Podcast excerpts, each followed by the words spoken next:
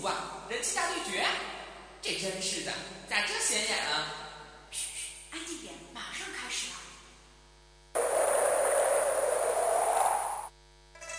这一刻，我已经等了很久了，是时候了结了。希望你不要后悔。哼，我从不后悔。你的刀呢？手中无刀，心中有刀。呵呵，真正的高手是手中无刀，心中也无刀。多说无益，出招吧！大家好，欢迎大家准时收听我们的《博客江湖》。哎，咋回事？咋回事？这人都去哪儿了？咋不比了这？还比嘛呀？《博客江湖》都开始了，赶紧的吧！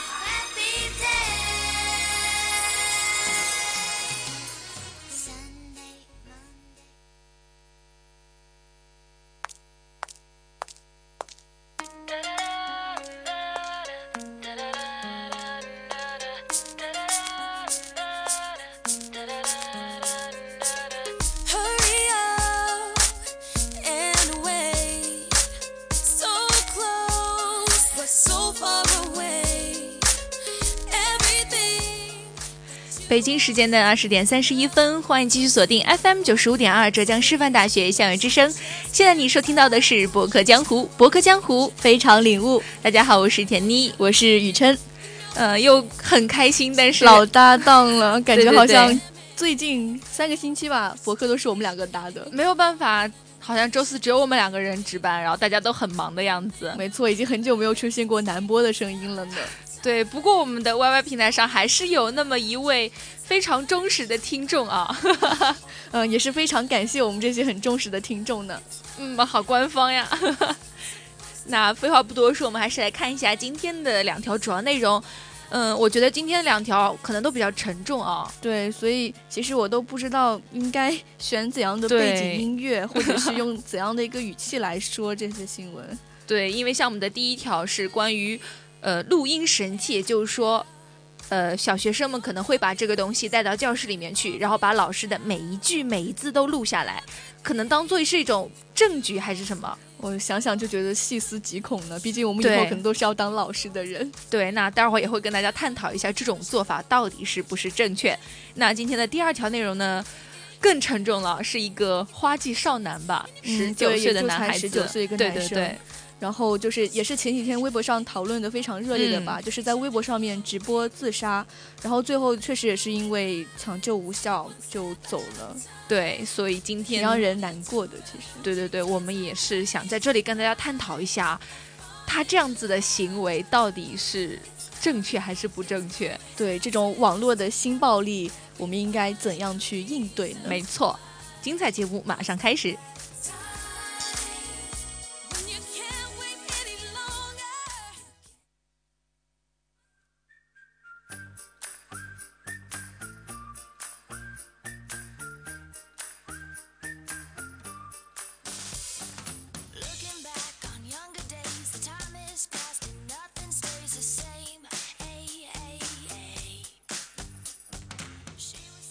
好的，马上进入我们今天的主要内容。首先是看到我们的第一条，关于我们的这个录音神器啊，在校门口热卖，所以呢，大家都是在探讨教师的批评权是否应该回归。不过我觉得真的是挺恐怖的呢，就是你想想看，就是在小学的门口就有卖这种。录音的东西，它还它还不是直接的一个像录音笔一样的东西，而是藏在各种东西里面，像披着羊皮的狼，对，像什么发卡呀、什么本子啊之类的，就你根本就发现不了。然后老师上课的时候，一些话就不知不觉中就被录下来了。没错，其实呢，这件事情的导火索是因为前几天啊，在沈阳有一个小学的女老师，然后她她可能在呃批评一位她的孩呃她的学生，可能言辞有点激烈，对对对。然后这个音频被曝光之后呢，呃，大家都知道了有这样一个神器，但是呢，大家发现啊，这些神器好像还真的是蛮热销的。嗯，因为可能大家都是，可能家长对这方面还是会比较关心吧，就觉得老师上课的时候会怎么跟自己的孩子说话，会以怎样的一个上课方式，可能家长会比较关心。当然，也不排除一些小学生可能会觉得比较好玩啊，就会去买这样的神器了。对，所以面对这样的问题啊，可能我们觉得作为我们自己师范生，我们可能也要去思考一下，作为教师这种批评的权利。也要在这里说，我觉得这个老师说的这些话确实是有点过分。嗯，对，因为音频里面好像是出现了一些，呃，比较不是特别文明的字眼。嗯，而且我觉得跟对学生来说，可能是自尊上的一种侮辱吧。毕竟，毕竟只是一年级的小学生嘛。然后你对他说这些比较重的话，像骂他。笨蛋啊，或者是怎么样，他们可能会真的会当真，然后会不开心。虽然虽然可能说沈阳这边他们可能说话就是比较 大大咧咧啦，但是还是会接受不了吧？对，因为有网友统计过，这这段四十二分钟的音频里面，光光是呃，比方说“臭不要脸”这种字就出现了十八次，然后像“傻子”这样的字眼出现了十六次。可能孩子真的是有点受不了，受到影响了。对对家长也是说到，说自己这个孩子已经不喜欢说笑了，而且半夜经常会在噩梦中惊醒，已经是后果比较严重的一件事。也是对孩子的身心造成了一定的影响，所以可能家长才会做出这样子的举动。不过我跟雨辰在这里都觉得，这应该算是个例吧，就是老师批评学生，呃，比较重，对对对，其实。说实话，有专家是这么认为，但是我有到一些微博下面一些评论里面去看嘛，有一个网友直接就说说小时候被被老师这样骂过的同学，你们点个赞看看，点赞的人非常多。对，我觉得肯定大家都是从小被骂到大的吧，包括我觉得哪怕是像我们电台这样子的地方，我觉得爱之深责之切嘛，因为也有一种说法就是说。教育就是批评，嗯，因为毕竟每个人都不是人无完人嘛，对你肯定是要在一个成长的历程中，所以要经过一些前辈们的一些指导。当然，有时候他们可能会以比较严厉的方式，那可能这个老师说的话确实是有点极端了。因为有些网友也可能认为说，如果老师只是一些比较大声的训斥，这样其实是正常的，但是他这些用语可能不大恰当。但是就是因为这样子的事件，导致现在有些老师，特别是东北那旮瘩啊，嗯，可能是因为这样神器的出现，有些老师就会觉得上课特别的小心翼翼了，因为他们也怕自己有什么不正当的言辞，然后就被家长给公开了，而且可能是自己觉得正当的，就像之前提到的这件事情，这个当事人孙老师，嗯，他说他根本就没有注意到这件事情，他可能觉得是。正常的就是对学生是不会造造成什么比较严重的影响，而且可能也是说者真的是无心，对，可能听者有意了，对，毕竟是。嗯，还是挺小的一些孩子嘛，所以现在就造成了很多很多学生都用这个神器，然后老师就觉得上课气氛好奇怪啊，就真的很怕自己的一句话录下来之后被拿到外面去，就可能会造成一些曲解呀，或者是给自己带来一些麻烦。像有位老师就说，他说每次呃接孩子进校门的时候，他就看见有有一个学生的奶奶就将一支录音笔打开，然后放到自己孩子的兜里。就我觉得，作为老师肯定是觉得是家长跟孩子对自己的不信任。对，而且我觉得可能这样会导致他上课的时候也不能全情的去投入了。对，总会觉得在提防着点什么。对，但是其实关于老师的这个批评权，我们是有明文规定的，也就是在我们呃中小学班主任工作规定这个这样一个应该算是条例吧。嗯，对，挺正规的。对，是规定了老师是有适当的方式对学生进行批评教育的权利的。我相信，嗯，在这样一个阶段，特别是中小学生这样一个年龄层哦，想让他们及时的改正错误，一个比较行之有效的办法就是对他们进行批评。嗯，当然，当然也是要排除那些用侮辱性的词语进行人身攻击，那这个肯定是不对的，或者是体罚这些肯定是不适当的。但是真的，就像前面说的，什么语气严厉一点，表情严肃，然后大声训斥，我觉得这个还是可以接受的。对，所以关键这些问题的关键就在于老师行使这个批评权的时候，到底是呃这个度怎么把握？我觉得是一个。比较难以去衡量的一个东西。也有网友说到啊，说如果教师本身的素质很高，就算录音甚至是录像，又有什么好怕的呢？因为录下来之后，可能他们还可以当免费的一些课后 辅导的一些资料。但话也确实也是这么说啦，就是说，就说如果老师他本身就不会去，嗯。指责或者是批评这些学生的话，确实也不用怕他们上课的时候会录些什么东西。但是我觉得最近不是会出现很多呃小学生呃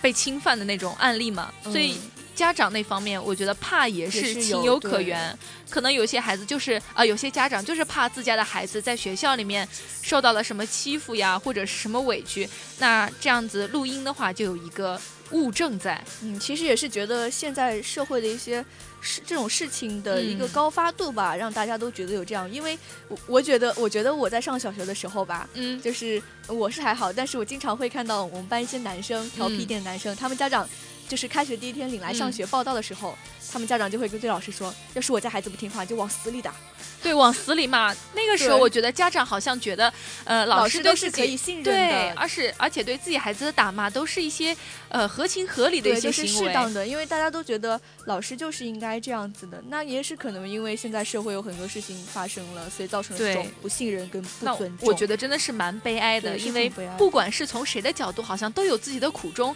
但是把这些苦衷放到一起，我们又会觉得这样一个呃。情境就特别的尴尬，对，因为老师也是哪一方的错，对，所以呃，我觉得在这里的话，可能还是需要都折中一下吧，互相理解体谅一下，没错，呃，家长也要体谅老师的难处，对，那可能老师这方面也要在对学学生行使这种批评的权利的时候，也要自己去注意一下，特别是那些可能呃呃说难听一点，可能就是有点。玻璃心啊，或者是年纪比较小的一些孩子，可能这种批评的方式就要稍微注意一点了，就不能大大咧咧的就这样骂过去，因为可能真的会孩子会造成一些影响，觉得自己就是很差、很弱的一个人。那我觉得从学生角度上来看的话，呃，家长一方面也要对孩子进行这样一个疏导，比方说，呃，老师在。学校里面批评了自己的孩子，那家长可能会需要稍微去呃安抚一下他们的情绪，或者说是及时的跟老师进行沟通，了解孩子的动态。就是我觉得，嗯，就是应该跟，比如说骂了孩子之后，那如果孩子能够及时的回到家，就跟自己的爸爸妈妈说的话，那其实当天那个家长就可以跟老师反馈说，你今天说话可能有点重了，我家孩子可能会不高兴，这样。这样其实误会就就会少很多，也就不会不会造成说这个孩子说晚上会做噩梦，那这肯定是。是一个长期的一个过程了，对，也就是说这三方面啊，共同的去努力的话，那我想这种所谓的录音神器应该也就呃没必要要倒闭了，对对对对对。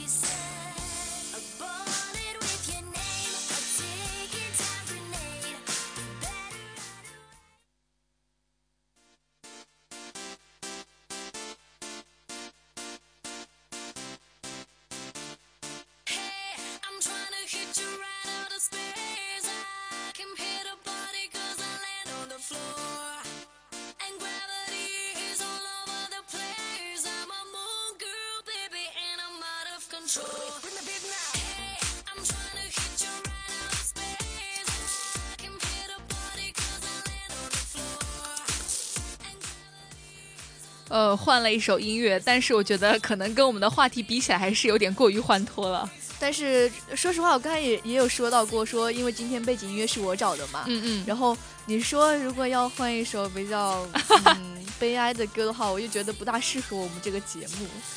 对，感觉好像换什么都呃不是很合适啊。对，所以大家就无视这个背景音乐吧。那我们今天要讨论的第二条内容呢，其实是关于一个十九岁的男青年吧，可以叫他男青年了啊。嗯，他是来自四川的泸州，但是呢，在十一月三十号的时候，他因为网恋分手，然后就在微博上直播自杀。确实，这件事情当时还闹得挺热闹的。其实我只是一个下午没有刷微博而已，然后就。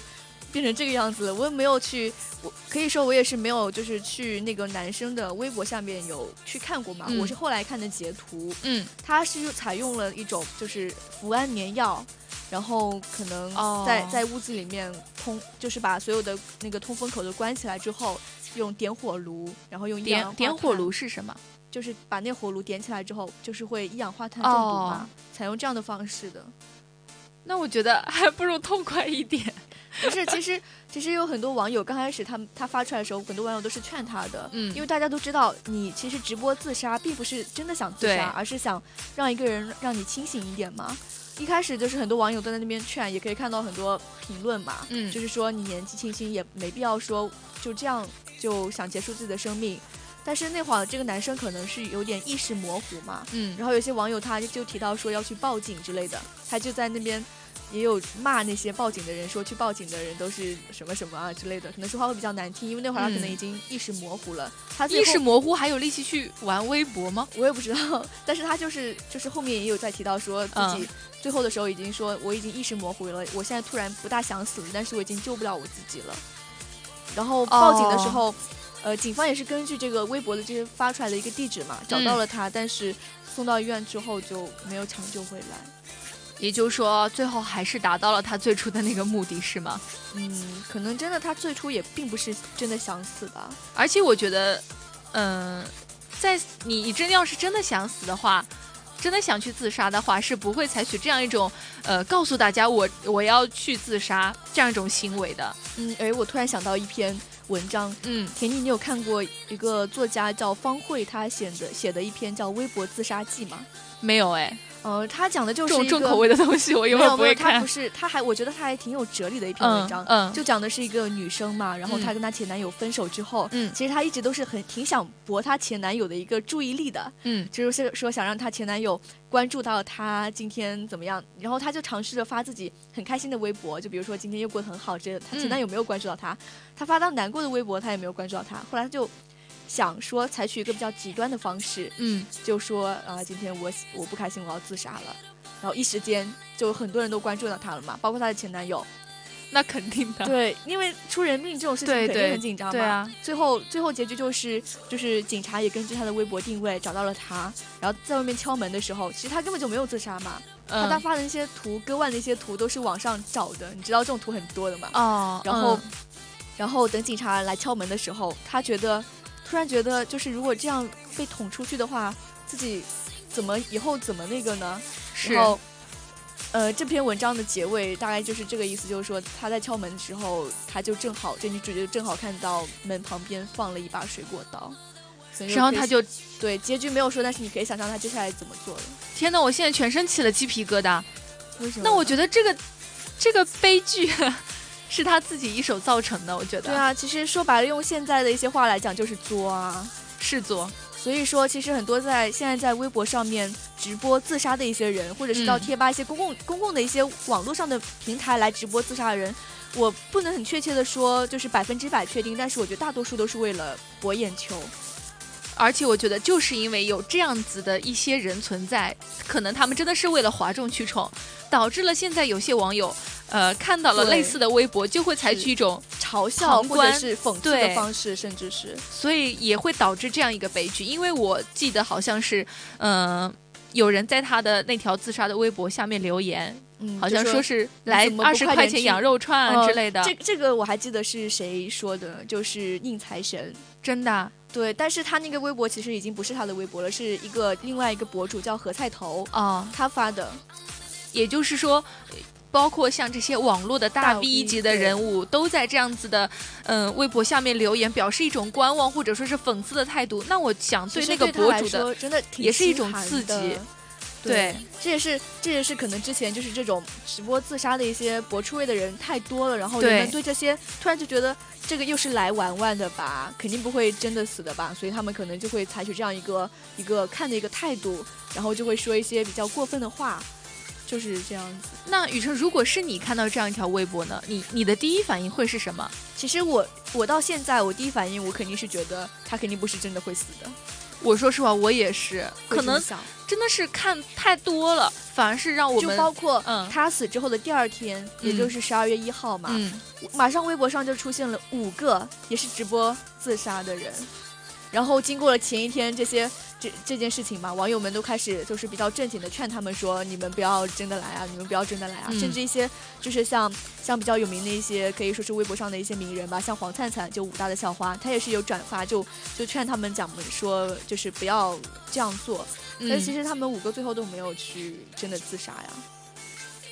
那我觉得其实所以我觉得真的有点狼来了的意思，有没有？是，而且我觉得其实往深处想啊，他们做的这些行为。如果一些呃网友对他们进行一些呃，比方说安抚或者说是劝慰，那你觉得这样子真的有效吗？如果是一个真的是想采取这种行为的人，你觉得他会听得进去吗？嗯，这个这个也是要另外讨论了。其实，不过不过，我觉得我觉得真的是，如果一心求死的人的话，肯定是不会采取在直播微博上直播这种方式的。对，所以说我觉得，呃，因为一般说是像我们在现实生活中发现了有这样子的自杀的行为，我们肯定会采取或者说报警啊，或者其他一系列措施，行之有效的措施去阻止他。对，那在网络上这样一个虚拟的环境，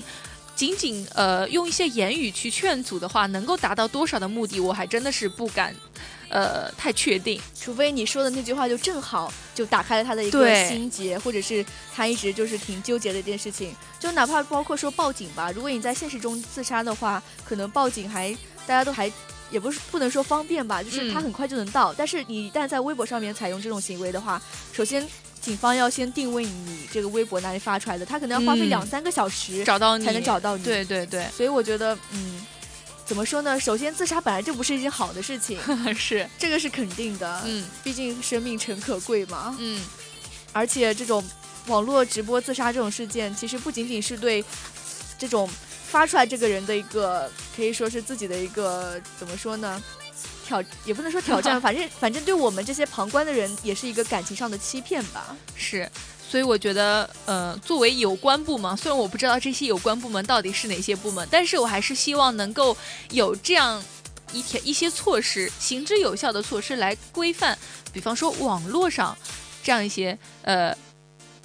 可以说也不能说是增加定位，反正我觉得是类似一些解决的措施，能够行之有效的这样一些措施。嗯，包括好像最近几年，就是很多人都有呼吁的一些网络实名制，对，因为现在太多人在网络上自己说出来的话就是不负责任，就觉得好像网络上虚拟的世界嘛，大家说嗯什么都可以，包括像这种这种自杀呀之类的，就应该就是可能要推有些地方某些平台要推行一些网络实名制，就是要让大家负起这个说出话的责任来。对，那我觉得除了刚刚我们说到的这个相关的部门之外啊，呃，作为网友的话，我们自己也要对自己的一些话语权付出相应的责任。我们必须要尽量要保证自己，呃，在自由发言的同时，也不要去发一些虚假的言论。嗯，毕竟都是成年人了嘛，何必要，嗯、说白了就是何必要作呢，是吧？对，那我觉得其实作为网友的话，我呃还是在这里。呼吁一下，人间有真情，人间有真爱啊！看到类似的微博，大家还是能劝就劝，尽量不要采取一些对，因为、嗯因为怎么说呢？虽虽然说劝可能，嗯，有时候达不到效果，但是如果你反过来去讽刺他们，可能真的会让他们一时冲动，对，反而会把他们推向另外一个深渊情。对，就像就像这个自自自杀的男生，他也有在微博上面有发过嘛。嗯他，说：“他说我会看，我会笑着看你们每一个人成为杀人凶手。”哦天哪！对，我就觉得这句话说出来挺挺难受的。所以我觉得这件事情的背后，可能也是需要更多的人去反思。但是我不知道雨上有没有注意到，这里还有一个关键词是十九岁，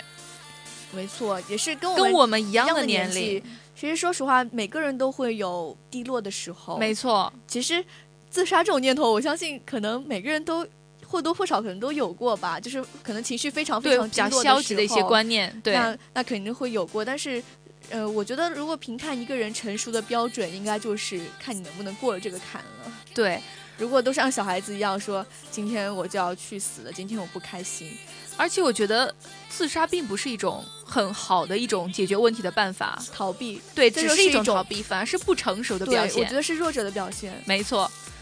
但是我觉得跟他相比，有些呃同龄人啊，我觉得可能他们是真的是值得我们这一位同学去学习的一些地方。嗯，就像就像也是同样是十九岁，就也差不多是同一个时间段，也是这周周一的时候嘛。嗯，呃，广州的一个年轻人吧，嗯，就他是他是有突发奇想，有一个想法，就是从自己用一些办法在太空中拍气拍拍地球。然后他就去跟一个小伙伴实践了，嗯，然后就用热气球的一个原理，然后把相机送上了太空，拍了一个地球的样子回来。就我觉得，其实我们从来都没有，就是可能会想到过，但是从来都没有想去做过这件事情。对，那我觉得这样一经对比，一个是。呃，把自己的想法或者说是梦想付诸实践，努力去做。一个是逃逃避现实，可能是暂时的痛苦，就选择了一种很消极的态度去面对人生。这样一种对比之下，我觉得可能是也是很需要我们这些呃少年吧，或者说是青年值得思考的地方。而且我特别佩服那个就是就是拍地球的那个十九岁少年嘛，他就是他后他们的后他们的创意后来是被优酷。给剽窃了嘛？但是这个时候他们就敢站出来，就是在微博上发长微博，然后控诉优酷，就是应该是点名道姓，把所有的那些过程还有证据都列列出来，然后就是给自己做一个辩护嘛。我觉得他敢于就是像面对困难的时候，对像这种优酷也可以说是比较大的一个公司了吧？嗯，敢说出说出自己的声音，坚持自自己的梦想，真的是挺不容易的。没错，嗯，所以我觉得。恰少年风华正茂啊，在这样一个这么好的年纪里面，我还是希望大家都能够做一些自己真的对没应该做、值得去做的事情。其实真的是没有什么坎是过不去的呀。对你只要是克服了就好。因为我觉得，其实自杀的这个男生，他其实在自杀的时候，并没有考虑到一些他死了之后造成的一些后果。对。呃，就从他的角度来说，他不是因为网恋失恋了嘛？嗯。那他肯定是很喜欢这个女生吧？那他有没有想过，说他这样做了之后，让那个女生在接下来的舆论里面会有怎样的一个就是后果呢？所以他都没有想到这些问题吧？不过我觉得这些都已经是后话了，因为悲剧已经是造成了。那我们这些旁观者吧，还是需要从这件事里面自己去思考，然后去得出自己的一些感悟。嗯。